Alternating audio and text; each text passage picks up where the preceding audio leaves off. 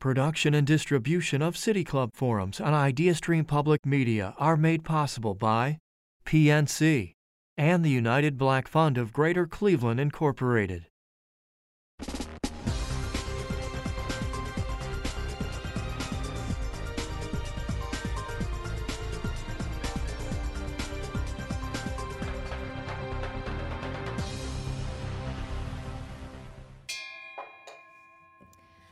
Good afternoon, and welcome to the City Club of Cleveland, where we are devoted to conversations of consequence that help democracy thrive. It's Friday, December 17th, and I'm Kristen Baird Adams, President of the City Club Board of Directors and Chief of Staff of PNC's National Regional President Organization. I'm pleased to welcome you to the City Club's exit interview with Dave Abbott, President of the George Gund Foundation, who retires at the end of this year. Established in 1952, the George Gund Foundation funds programs that enhance our understanding of the physical and social environments in which we live and increase our ability to cope with its ever changing requirements.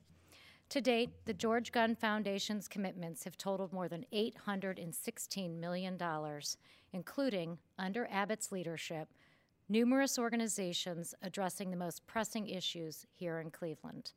Today's forum is the Norman A. Sugarman Memorial Forum on Philanthropy in America, as well as the James S. Lipscomb Memorial Forum on Philanthropic Spirit and Community Leadership. Both Norm Sugarman and James Lipscomb were remarkable leaders in philanthropy here and across the nation.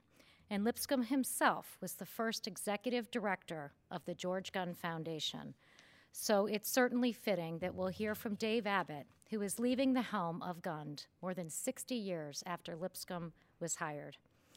A graduate of Denison University who holds a master's in journalism and a law degree from Harvard University, before joining the Gund Foundation, Dave served as president of University Circle, executive director of the Rock and Roll Hall of Fame and Museum, and executive director of the Cleveland Bicentennial Commission. Dave also served as Cuyahoga County Administrator, playing a key role in the creation of the Gateway Project, and early in his career as a reporter for the Cleveland Plain Dealer. On a personal note, for all of us here at the City Club, Dave Abbott and his wife, Jan Roller, past City Club board president, are long-standing supporters of this great institution which proudly serves as the nation's, long, nation's longest standing continuous free speech forums, renowned for our tradition of civil civic dialogue, debate, and discussion. I could go on, but it's clear that Dave has worked in just about every part of this community, making catalytic changes across the city and the region, working, of course, to make our great city and our country better for all. So, what are the lessons of this of his storied tenure, and what does he see as the opportunities and the challenges for Cleveland's next generation of leadership, including his successor, Anthony Richardson? In conversation today is Randy McShepard, Vice President of Public Affairs and Chief Talent Officer for RPM International, and I must note one of the many of us who have been inspired by Dave's leadership over the years. He and Dave have worked together for decades, starting with the Bicentennial Commission in 1994, where Dave hired Randy to work alongside him. Members, friends, and guests of the City Club, please join me in welcoming Dave Abbott and Randy McShepard.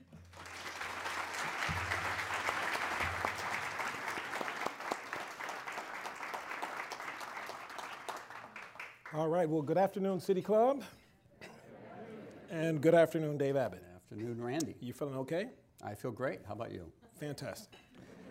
Um, we'll jump right into this. I do want to go back to the very beginning for you. Um, I understand you grew up in Fremont, Ohio, and um, I wanted to know what exactly brought you to Cleveland. Was it the plain dealer job, or did you always have aspirations of moving to Cleveland?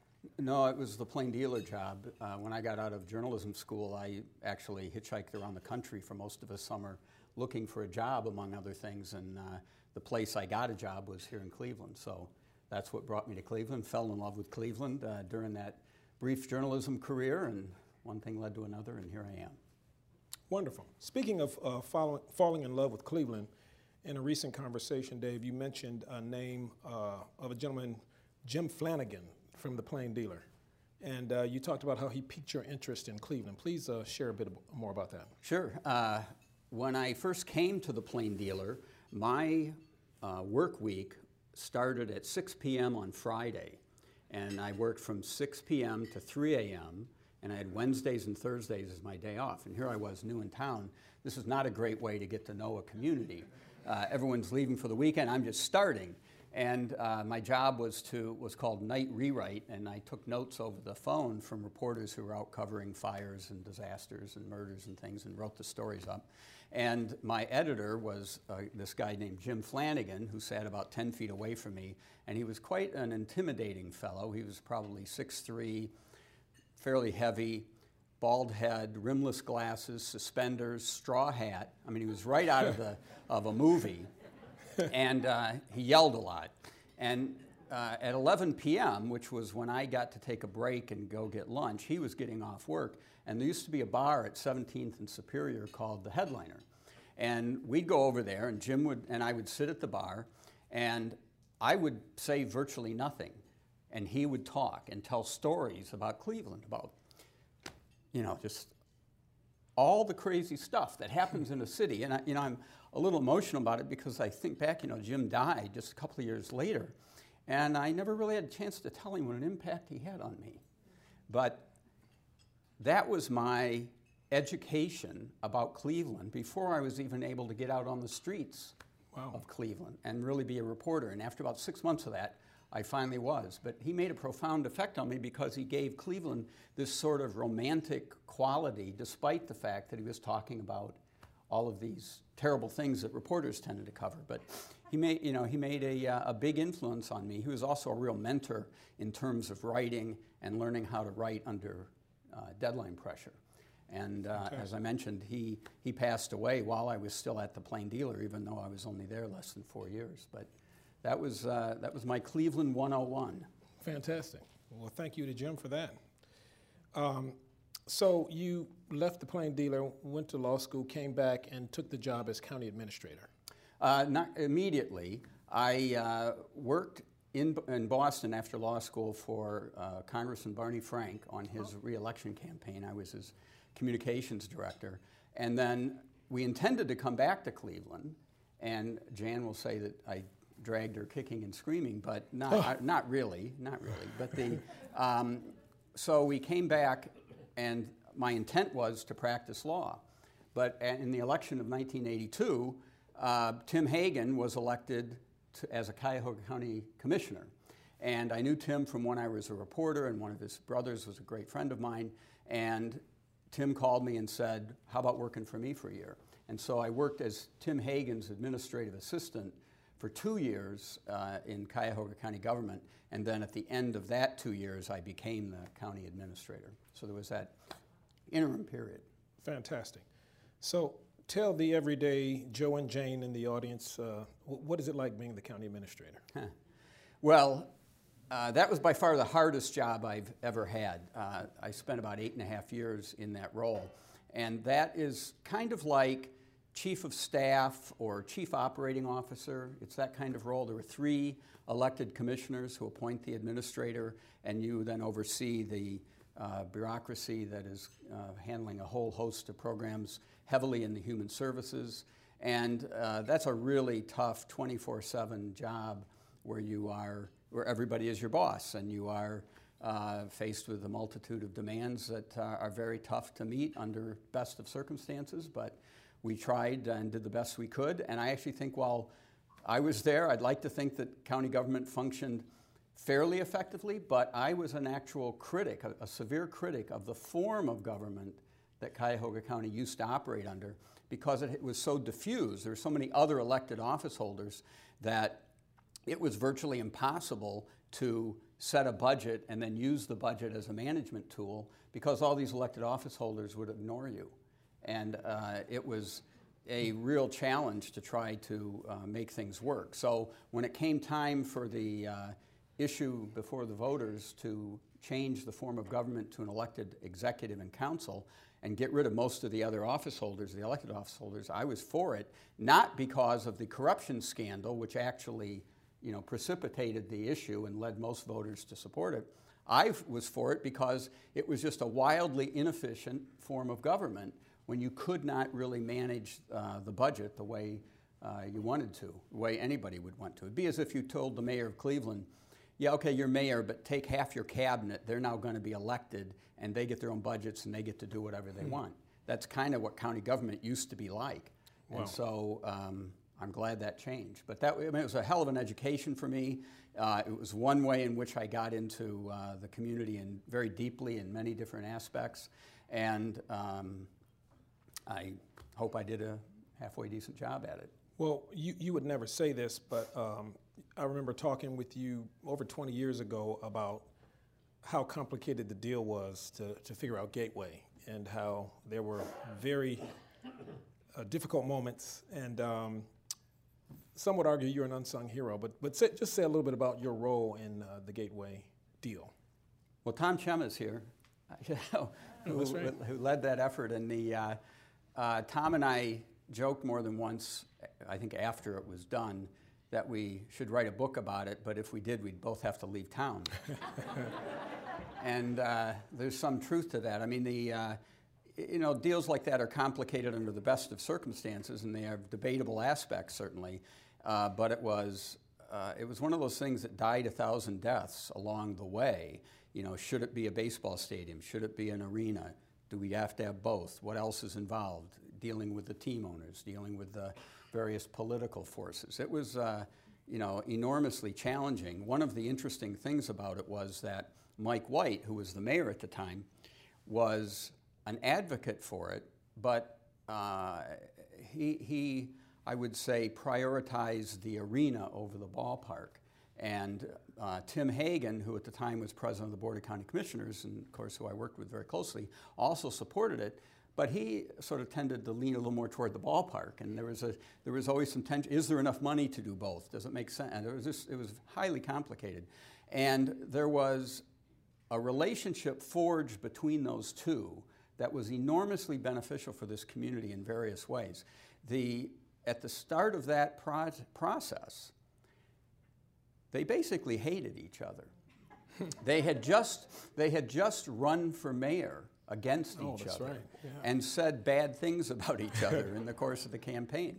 And yet, that project brought them together because they saw mutual benefit for the community and for their and themselves. They thought that we could do something with it, and that had benefit in dealing with homelessness, with dealing with human services more broadly, uh, in ways that people don't realize. But because the county and the city worked together well, and that and that relationship in the case of those two guys was forged by the Gateway process. As tough as it was, and as many deaths as it died along the way, it would not have happened without either of them, and it would not have happened without them coming together.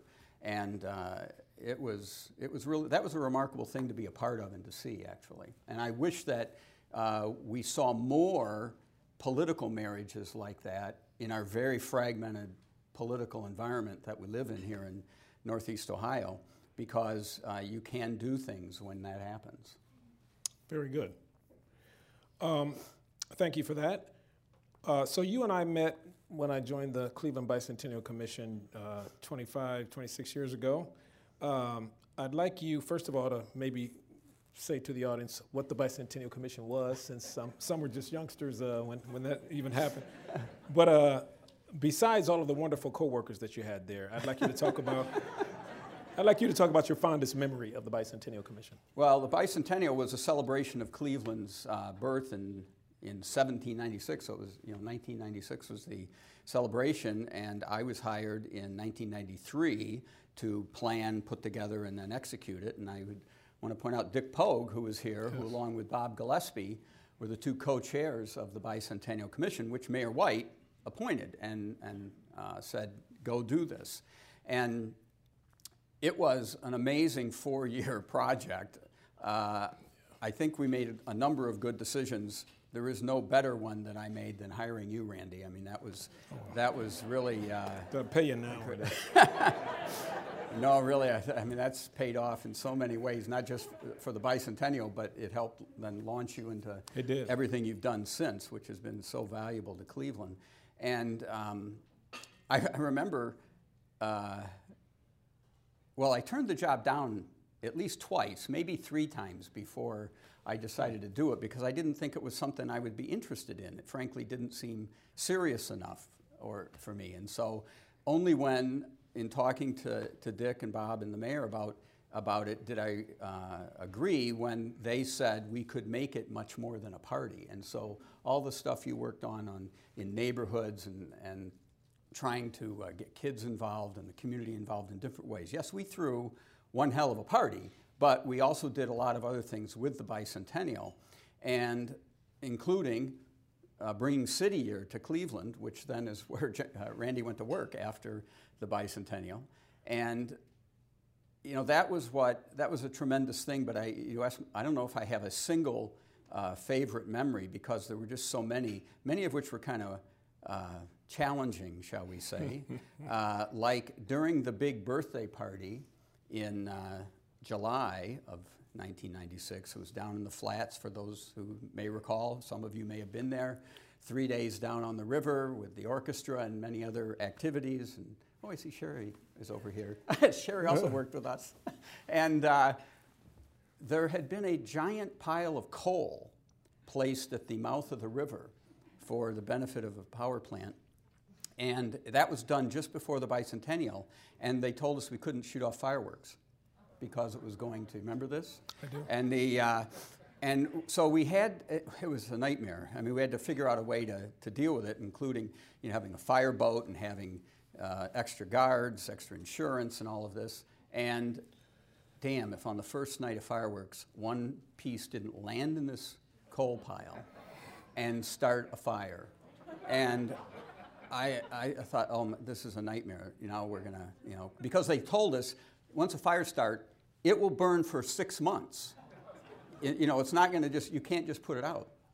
But the firefighters got up there and they watered it down, and amazingly, they did put it out and they decided, okay, you can keep doing fireworks. But I was like, you know, there, yeah. as you know, there were a million stories like that during the bicentennial about yes. how uh, kept us up at night, didn't it?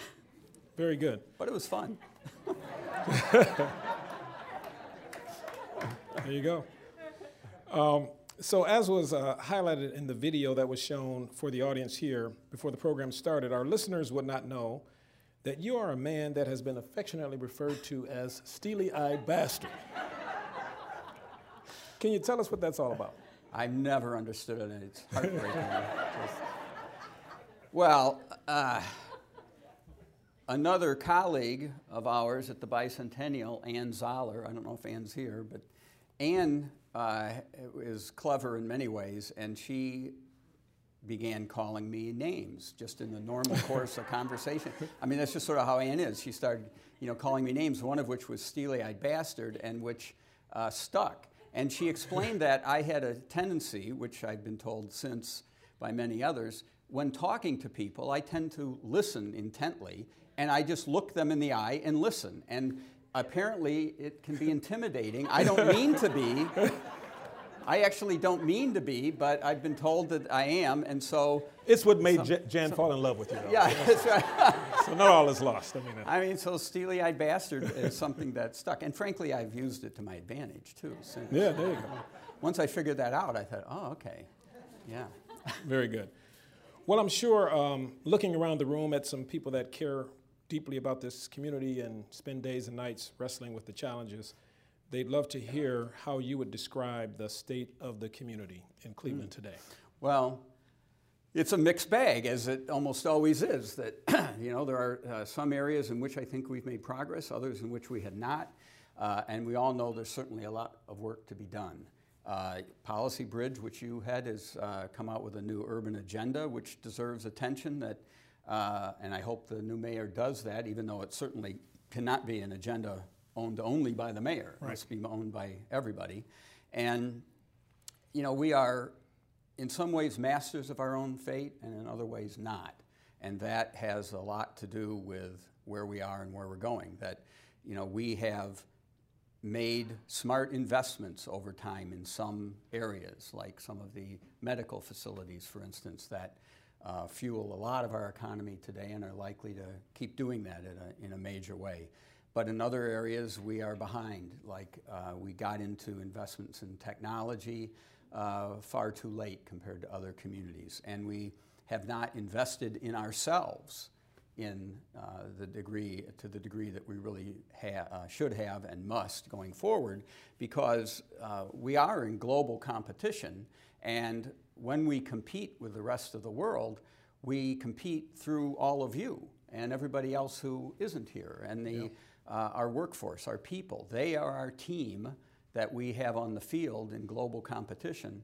And there are too many of our teammates who aren't able to play in the game because they don't have the skills or they don't have the uh, uh, simple education, or they are discriminated against and are not given the opportunities, or they are victims of the discrimination that has been uh, sadly a part of our society since its founding. And have, not been able to overcome uh, the legacy of that. And we all know that's true, well, we have to be more serious about attacking it and about uh, overcoming it if we are going to succeed in global competition and have the kind of lives that we want. And not, I'm not just talking about the uh, black and brown members of our community who are victimized by uh, our history, but I'm talking about all of us because if anybody can't participate, we all suffer it's, it's to all of our detriment. And uh, so we have to be more serious about that. And that's a whole set of issues, many of them covered in your new agenda. And uh, we just have to be uh, aggressive about it. But that is not all that it takes because we do not exist in a vacuum. Uh, our region competes against every other region in the world but we do so in a global context. And so climate change is affecting everybody and everything, and it's only going to get worse. And we have to be consciously thinking about our place in that changing environment and what we can do or contribute to uh, addressing it, but also how to adapt to it and use it to our advantage. The racial inequity that continues to exist in our society, and, and in Cleveland certainly, uh, is a problem that is not just ours, but because of its, the way it has infected our politics and our ability to address issues uh, or even to have civil conversations, uh, I think is yep. a huge problem that affects our ability as a community to deal with our problems because we have to do it in you know, partnership, if possible, with state policymakers, with national policymakers. And right now, uh, that's not going too well. Uh, it's, a, it's, it's a little better than it was not long ago, but not enough. And then uh, the f- state of our democracy is so fraught, so perilous, our ability to, to address anything is at risk. And, it, and it's simply wrong to think that race and racism does not have a lot to do with the state of our politics because that has infected uh, the thinking of far too many people and they are distorting our democracy and using the power that they have in every way possible, in part, not wholly, but in part, to make the advantage that white people have held in this country since the beginning permanent, despite the changing demographics of our country. And, and no, matter, you know, no matter what poli- political party you're a member of, what side you're on, uh, that you can't deny that. I mean, that is just evident when you look at the at not only our history but what is happening today. I thought when uh, in the aftermath of the George Floyd murder, there was a moment when people recognized that disparity, that inequity, that injustice, and that people were prepared to deal with it. But there's been a terrible backlash since then, a white backlash against it, and it shows up in our politics very starkly. And, and we see it uh, in the denial of the outcome of the 2020 election, and we see it in the efforts to distort politics on a state by state basis to make it harder for people to vote, and that means mostly black and brown people and poorer people, and in order to uh, maintain political advantage and power. And that might seem like something way beyond our capacity as a community to deal with, but we are part of that. We are victimized by it. We must participate in every effort to change that. And so when we think about Cleveland, we think about uh, the issues we face, you must do it in that context of what's happening in Columbus, what's happening in Washington, and how we can use whatever we're doing here to try to influence what is done there. And it's, it is a perilous moment for us right now, for us as a community, for us as a society, for us as a democracy. And I'm not sure which way it's going to go. And so we have to, uh, we really have to apply ourselves to that fight. We, we must, and that's the kind of talk that had people wanting you to run for mayor. See, uh, so. but but well well said. I couldn't agree with you more, Dave. Um, as a follow up to that question, um, you know, here in Cleveland, we are experiencing a sea change in terms of new leaders. There's a, a new mayor. Uh, we'll have a new county executive. Um, we've heard about uh, retirements coming up, uh, ranging from Augie Napoli at United Way to Dr. Johnson at Tri C to Dr. Boutros at Metro Health. I mean, it just goes on and on.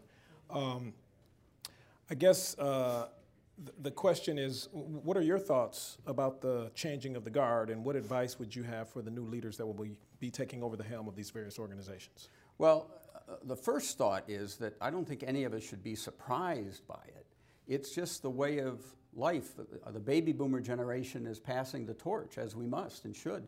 Uh, it's just one of those things, you know, we've all reached a certain age where uh, you know, it's time to move on and let younger people take over. It doesn't mean that I or others necessarily are leaving town or leaving the community or leaving public engagement. I certainly am not. Uh, but I think it's a great thing that there is new blood, new voices, new uh, outlooks coming into uh, these roles, and more diverse uh, perspectives and people too. Uh, so I think that uh, I think it's a very exciting time in that respect, and I'm really looking forward to it. We obviously have a new mayor who I think is going to bring a level of energy and excitement and, frankly, an outward looking view that I think is really important. And although I don't think it's going to be a big change at the Gund Foundation, I'm really excited that Tony Richardson, who's there with us today, is. Tony Tony, as many of you know, is currently the executive director of the Nord Family Foundation out in Lorain County, and so he's very familiar with Cleveland, and they do work in Cleveland uh, as well as Lorain County and elsewhere. Uh, I'm very excited Tony's coming in, and uh, I know he won't skip a beat in terms of what the foundation needs to do. And, and that's not to say they're going to do exactly what I would do. It's, you know, there'll be an, an evolution and change that that's the way it should be. Yes. Uh, but I feel great that it's in his hands and, and in the hands of the staff that is there because they are just a tremendous group of people. Fantastic. And uh, the board. I, must, I can't omit the Gund board. forget the board. That's right. Yeah. Um, is there any unfinished business, Dave Abbott, that you will ruminate about in your re- retirement?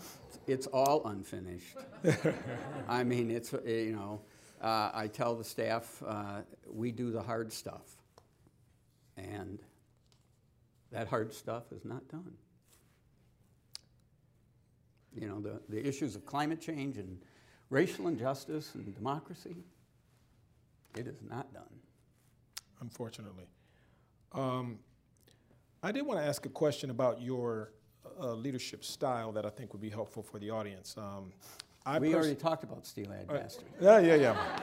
I promise we won't go back to that, but no, I remember you as a, a hands off boss who had no problem giving a lot of responsibility to a young group of professionals that worked with you at the Bicentennial Commission. And since then, you've done things like start the uh, fellow program, fellowship program at the Gund Foundation, which really was all about identifying and sort of uh, engaging young leaders. And uh, can you give your philosophy or vision about developing young leaders? Well, I've always believed that the best thing you can do in, in positions like mine to, is to hire good people and then get out of their way and uh, let them do their work. If they're good people, I mean, to give them uh, guidance and direction to the extent needed, but uh, hopefully as little of that is necessary. They're all nodding their heads back here, I think. they, uh, yes, uh, they probably think I've done too much uh, guidance, but um, yeah, I mean, good people will do good work, and so that has always been my philosophy, and I apply that to younger people too. I am, of all the things I've done at the foundation, the fellowship is probably the thing I'm proudest of because it's created this pipeline of uh, and cadre of great young people, some of whom are here today, to uh, learn from the foundation, learn how we work, what we do, but then also about the nonprofit community and the community more broadly. And they've all gone on to do great things. Uh, Alicia Washington has come back to join us on the staff of the foundation, and but they're all doing great things, mostly in Cleveland. A couple have gone elsewhere, but not too many. And most of them are in Cleveland making uh, positive contributions. And so I think by just you know, showing them how we work and showing them the opportunities, uh, they were all smart enough to realize they could take advantage of it.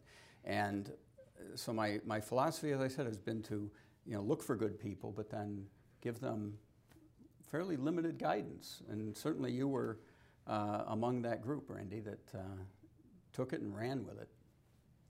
Yes, I, I can say so. Uh, it's been. no. How no, old were you when I hired you? You, you were always very uh, supportive, I, I, must say that. And, and you really did give me uh, so much responsibility.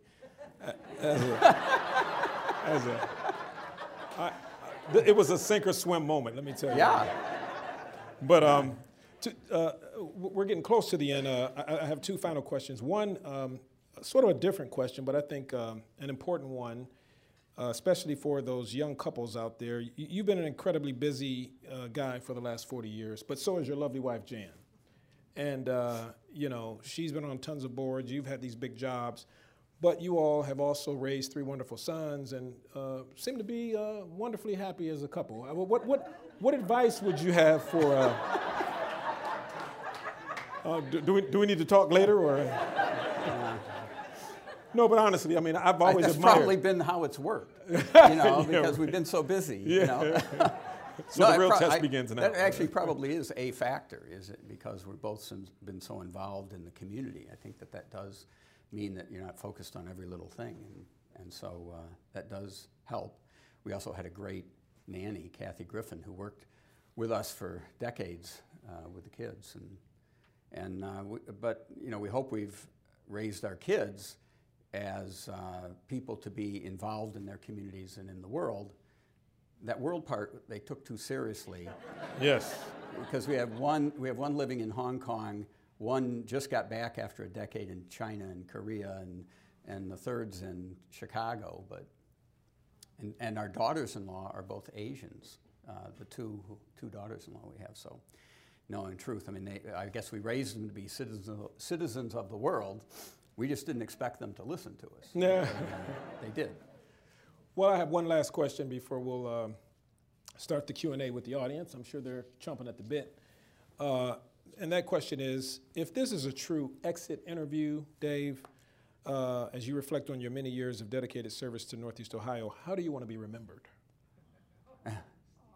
As a citizen of Cleveland. I like that. Ladies and gentlemen, Dave Abbott. Thank you. Thank you. Well done. Thank you. We're about to be We're about to begin the audience Q&A. We welcome questions from all City Club members, guests, students, and those of you joining us via our live stream or radio broadcast on 90.3 IdeaStream Public Media. If you'd like to tweet a question, please tweet it to at, city, at the City Club. You can also text questions to 330 541 5794. That's 330 541 5794. And our staff will do their best to work your questions into our program. May we have the first question, please? Hi, Dave. Hi, Randy. Hi. You may not recall, but I do. When you first became executive director at the Gund Foundation, Dave, you commented to me that among your concerns was that you would never hear the truth again. I wondered if you might comment. Well, first, was that true? It doesn't seem from the video that anyone held back telling you what they thought about you. Uh, but if and how the power dynamic between funder and grantee has evolved, and you might include major big donors. Do those who have the money hear the truth? Thank you. Yeah, that's, that is a big issue, and it's still a big issue. It's, oh, it's an eternal issue when there is uh, wealth and people seeking it, and that's just uh, the way it is. But my argument and my point to you, Amy, was that uh, I worried about it because I worried that we, and I, would not make decisions as well without hearing the truth. And so we've done a couple of things. I mean, I think our style at the foundation has always been of a sort that we hope builds confidence and trust and mutual respect and a willingness to be candid. Uh, I, we know it's imperfect, but we try. And doing that just by how it's like to meet with us and where we meet with people and all of that. And our staff, uh, I think, are good practitioners of that. But we know that that still that power dynamic still exists. So one thing that we started doing uh, fairly early in my tenure was I came across this organization called the Center for Effective Philanthropy based in Boston that does a very extensive survey of our grantees anonymously and it's, it's really extensive, and it not only gets information from them, but also it's comparative and compares us to a lot of other foundations uh, to give us candid feedback so that people know what they're telling us is anonymous and they can be truthful, and uh, we take it very seriously. Now, it's still mostly positive, but not entirely, and we take very seriously, especially the criticism. And we've done everything from eliminating a program area to rebuilding the reception desk in our office to make it more welcoming. Uh, and a lot of other stuff where we, because we do take seriously what the people we work with think about us and that relationship, because they are doing the work we care about. You know, it's, it's not us. We're just writing checks. Now, we do engage with people. We spend a lot of time working with people and offering what we hope is valuable participation in that process.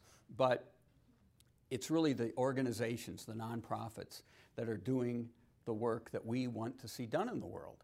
And if they're not telling us what they really feel, whether it's, you know, why the hell did you do that? Or, you know, why don't you return my phone call? Or whatever it might be, you know, then we're not going to be as good as we want to be. And so uh, those are ways we try to get the truth, Amy. We still know. And then we are, I would say this too, we maintain a, a perennial consciousness of that dynamic. You know, we just don't pretend that it's not there and pretend that people are always telling us, you know, what they really think. They will start with that with me next month, but you know, until then, I'm, I'm still conscious of it. That's right. You have a question over here. Good afternoon, Dave. Ray Leach with Jumpstart, and on behalf of all the entrepreneurs in Northeast Ohio, you know, I want to thank you for your leadership and uh, the support of the Gund Foundation. But my question really is something that you hadn't commented on quite yet, and that is you've been, uh, and the Gund Foundation has been an incredible leader around regionalism, and the Fund for Economic Future in particular has been a catalytic uh, collaboration that supported economic development, certainly in the city and in the county, but also in the region.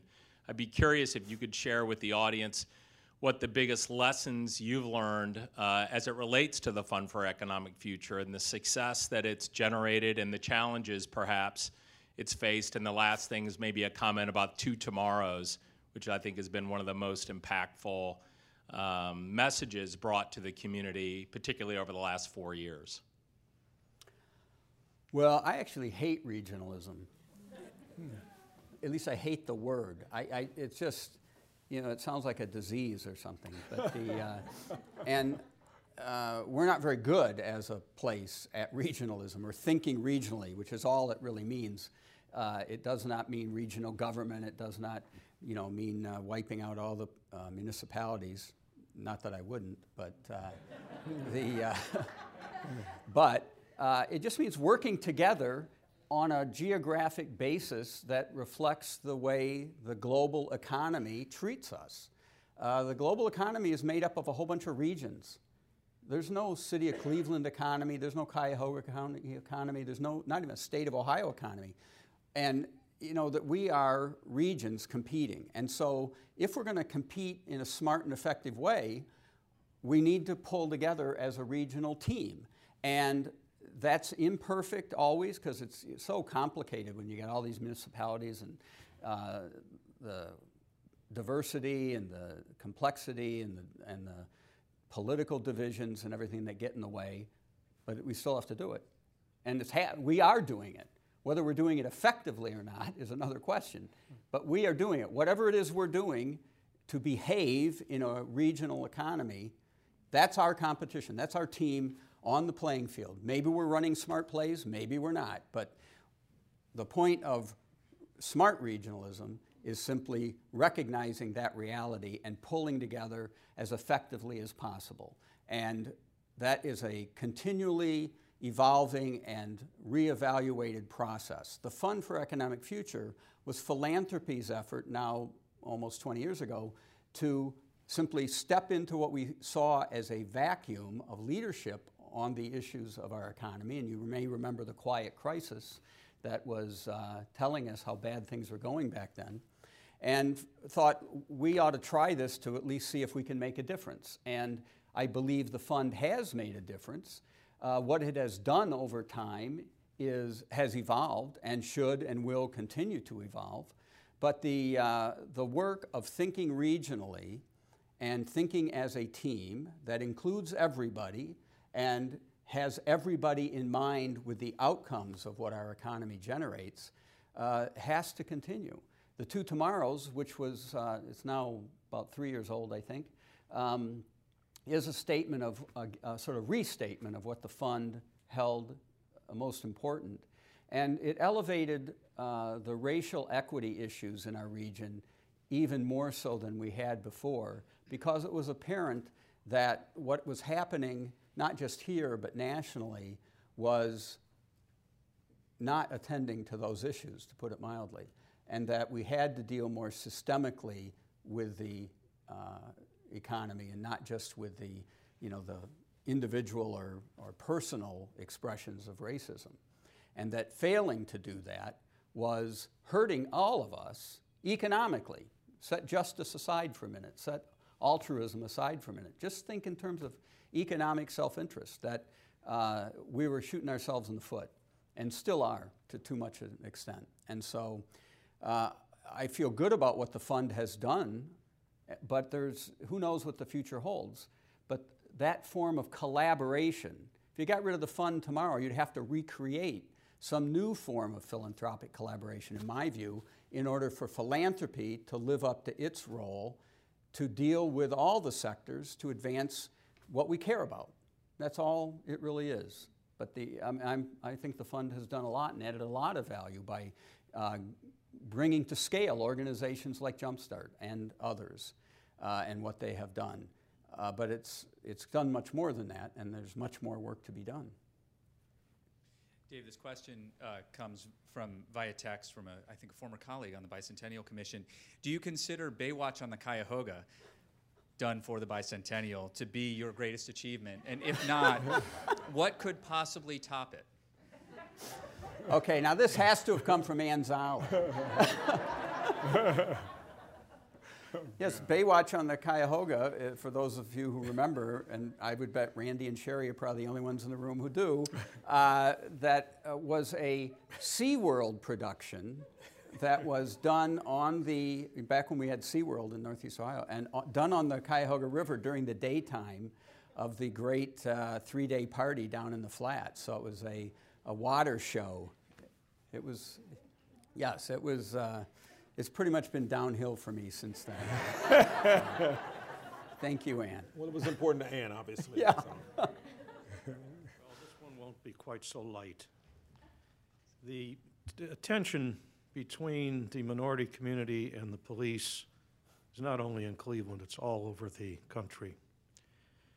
What can you tell us that would give us some optimism that with the new uh, amendment to the police review in Cleveland, that there might be some relief, some modification, some improvement in minority community and police relations, and a better understanding or view on the part of the police towards their role in the minority community. Well, I may be out of my depth on this one, but the uh, it's clear that an element of the relationship is a lack of trust a big element. And I am hopeful that the new reform measure that was adopted, and, uh, and I want to point out that I live in the city of Cleveland and voted for it, uh, will provide mechanisms by which trust can be enhanced and restored. And that uh, by giving a citizen based uh, commission authority to make actual decisions around discipline and giving uh, citizens who are aggrieved and victims uh, a sense that justice representing them has been achieved, that that can go a long way toward restoring trust. It won't happen overnight and it won't happen uh, perfectly, but once that has begun, then I am hopeful that a kind of snowball effect will occur and that the trust will become mutual and that if the justice that is enacted is viewed as fair and is uh, not arbitrary, and, it, and it, of course, must be those things, then I would hope that the trust will be reciprocated and that over time, that relationship of trust, uh, which is so fundamental to, ha- to policing and having people feel that it's worthwhile, uh, can be achieved. It is by no means done, not even begun, really. And uh, the proof will be in the pudding. But that's, when I went to the ballot box, that's what I was hoping, and that's still what I hope. Uh, Tom Barrow, City Club member and uh, former uh, reporter at uh, Channel 3. Putting on your uh, couple of hats here, uh, both as a former reporter and now as a guy who dispenses money to important and worthwhile causes. Uh, uh, the foundation has just made a, um, a contribution donation to sustain something called what the Marshall Marshall Plan is your Marshall Project is, uh, is uh, greater coverage of the justice system. Uh, given the decline in the quantity and quality of journalism and uh, the foundation's commitment to advancing democracy and the key role that journalism plays in that, uh, do you see the uh, role of foundations increasing in uh, coming up with ways to sustain and encourage alternative and independent journalism? Probably. In addition to what we did to uh, what will launch the Marshall Project in Cleveland, the Marshall Project has been around for a while doing uh, justice reform reporting, and they've won a couple of Pulitzers for their work. The, uh, some other foundations in the community have put up money to, in partnership with the American Journalism Project, to launch a kind of more general purpose newsroom in Cleveland. We haven't yet decided uh, whether to be a part of that, but it's still, on the, it's still a possibility. Uh, both of those are examples of how foundations can support journalism, in addition to things like IdeaStream, which we have long supported, as have others. But my fear in all of that is whether it's sustainable because it's expensive and it's new for philanthropy. This is not something that historically foundations have funded because we didn't need to. The advertising process and uh, revenue sustained newspapers and journalism generally. And it worked pretty well for a very long time, but the internet killed it. And so now we are faced with diminished uh, capacity in local journalism. And we're really talking here about locally focused journalism that does the kind of work that we as a community need to see done, that holds politicians and people in power to account for their behavior. And um, what I don't know yet is whether there is the appetite and the will among foundations in Northeast Ohio to put up not just money to launch something, but to keep it going long term. Because I, uh, I hate it when foundations, and they do this often, um, you know, exercise uh, attention deficit disorder, and they'll put something money into something because it's a shiny new thing, and then a few years later decide, well, we're not going to do that anymore and move on to something else. Uh, that's just not responsible behavior on something like this. The community needs journalism. Is philanthropy prepared to make the long term investment? That's still an open question. Hi, I'm Karen Snyder. I am the Ohio Regional Director for Second Act. We are a nonprofit that uses theater to address substance use disorder. And I have a general question about um, applying for grants for foundations. What is your advice um, when nonprofits continue to get denied from foundations? What's your advice for nonprofits to to keep moving forward and to applying again?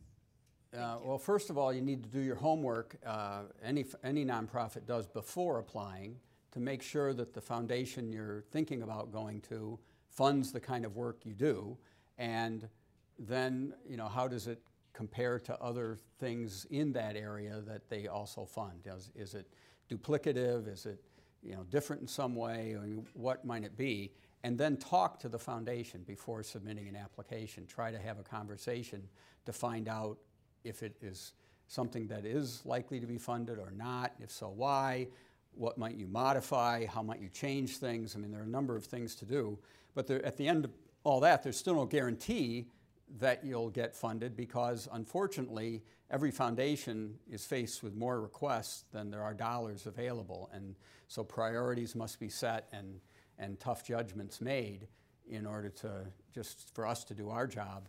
And uh, we wish that were not so, but it is. So it's a matter of developing, you know, doing homework, trying to develop a proposal that meets the needs and the goals of, a found, of any particular foundation. You don't want to contort yourself to fit their needs, and you don't want to do it one way for one foundation and another way for uh, a different foundation, but uh, that's really about the best advice that I can offer. Hi, Dave. Hi, Randy. My name Hi. is Emma Kopp. I work at the Cleveland Foundation, but I am also a fellow Denisonian. And there's a cohort of Denisonians here today. Um, as well as other liberal arts grads. I see an Oberlin grad, among others. Um, so I was just wondering if you could speak to your liberal arts background and if that prepared you for the variety of positions you held um, during your professional career. Thank you. Absolutely. I'm a big advocate of uh, liberal arts education because what it really teaches you is a process of inquiry and investigation and analysis and, uh, and communication around issues. And so uh, that's invaluable, and it's been invaluable in every uh, position that I've held. The, uh, you know, I, I, I, went and got a journalism degree and a law degree after my liberal arts education, and they both also proved useful, but uh, in many respects, both are simply uh, more specific, precise application of a liberal arts approach and how you uh, apply yourself to a problem or an issue to understand it and then to try to communicate it or solve it or whatever. And um, so, yeah, I'm a, I'm a big fan of a liberal arts education and uh, love my time at Denison. Uh, you mentioned uh, Citizens of Cleveland. That's the second time I've heard you say that uh, during your retirement tour around town. Randell asked the question about folks retiring at the United Way and Metro Health and Tri C and that new leadership. Could you talk more about where you see folks that want to be citizens of Cleveland who aren't yet at that part of their career? So, those that are leaving the fellowship and want to be engaged in the civic realm of Cleveland but don't have either the position in town but have the ambition to be part of that voice that changes Cleveland uh, in Northeast Ohio. There are a multitude of ways for people to to do that, and I'm a big advocate of it. That uh, one thing I tell almost everybody is to work on a political campaign. It doesn't have to be a, a candidate; could be an issue, uh, but you know whatever you happen to believe in, if there's a candidate who reflects that, and uh, every candidate needs help, uh, whether it's going door to door or doing mailings, they, yeah, they guess they still do mailings, and uh, you know, and no, they do. Yeah, they do. And um, you know, uh, raising money. There are any number of things you can do. It's an important thing, uh, not just for the individual, but it's important for our democracy and for our society to be involved in that way. And you also learn a tremendous amount in a political campaign. And from my experience, at least, if you're good and you show up and you do what you say you're going to do, you can go from you know, a volunteer to practically running the thing in no time because there is just an insatiable need for people who are not full of baloney and who do what they say they're going to do. And that's just one way, but volunteering with civic organizations. Every organization needs help. Volunteer, get involved, put yourself out there. And uh, it's the same way there too, that if you are good and you do what you say you're going to do, and you're not somebody who just you know, says something and then doesn't follow through, uh, you're going to advance quickly and you'll find yourself being engaged with the community and uh, it will open up doors that you never even imagined existed. And so there's no shortage of opportunities for you, John, or others, to, uh, to pursue that. And, I, and we, we need it. It's, uh, it's what uh, our society and our community need to be made of. Amen.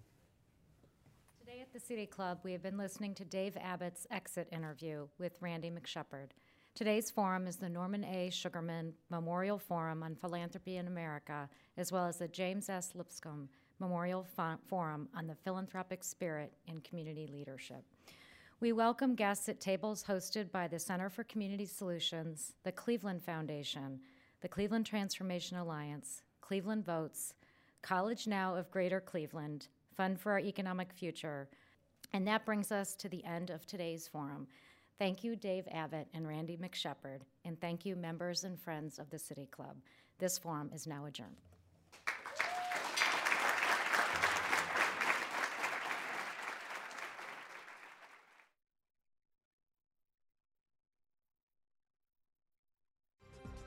For information on upcoming speakers or for podcasts of the City Club, go to cityclub.org.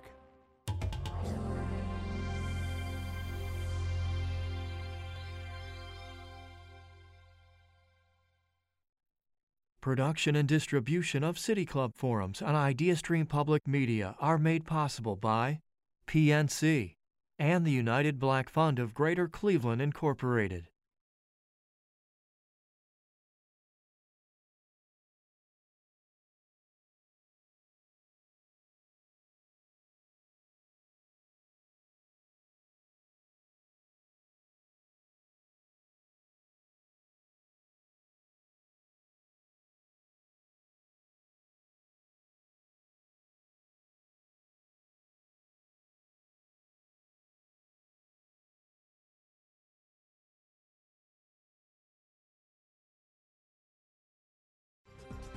For information on upcoming speakers or for podcasts of the City Club, go to cityclub.org.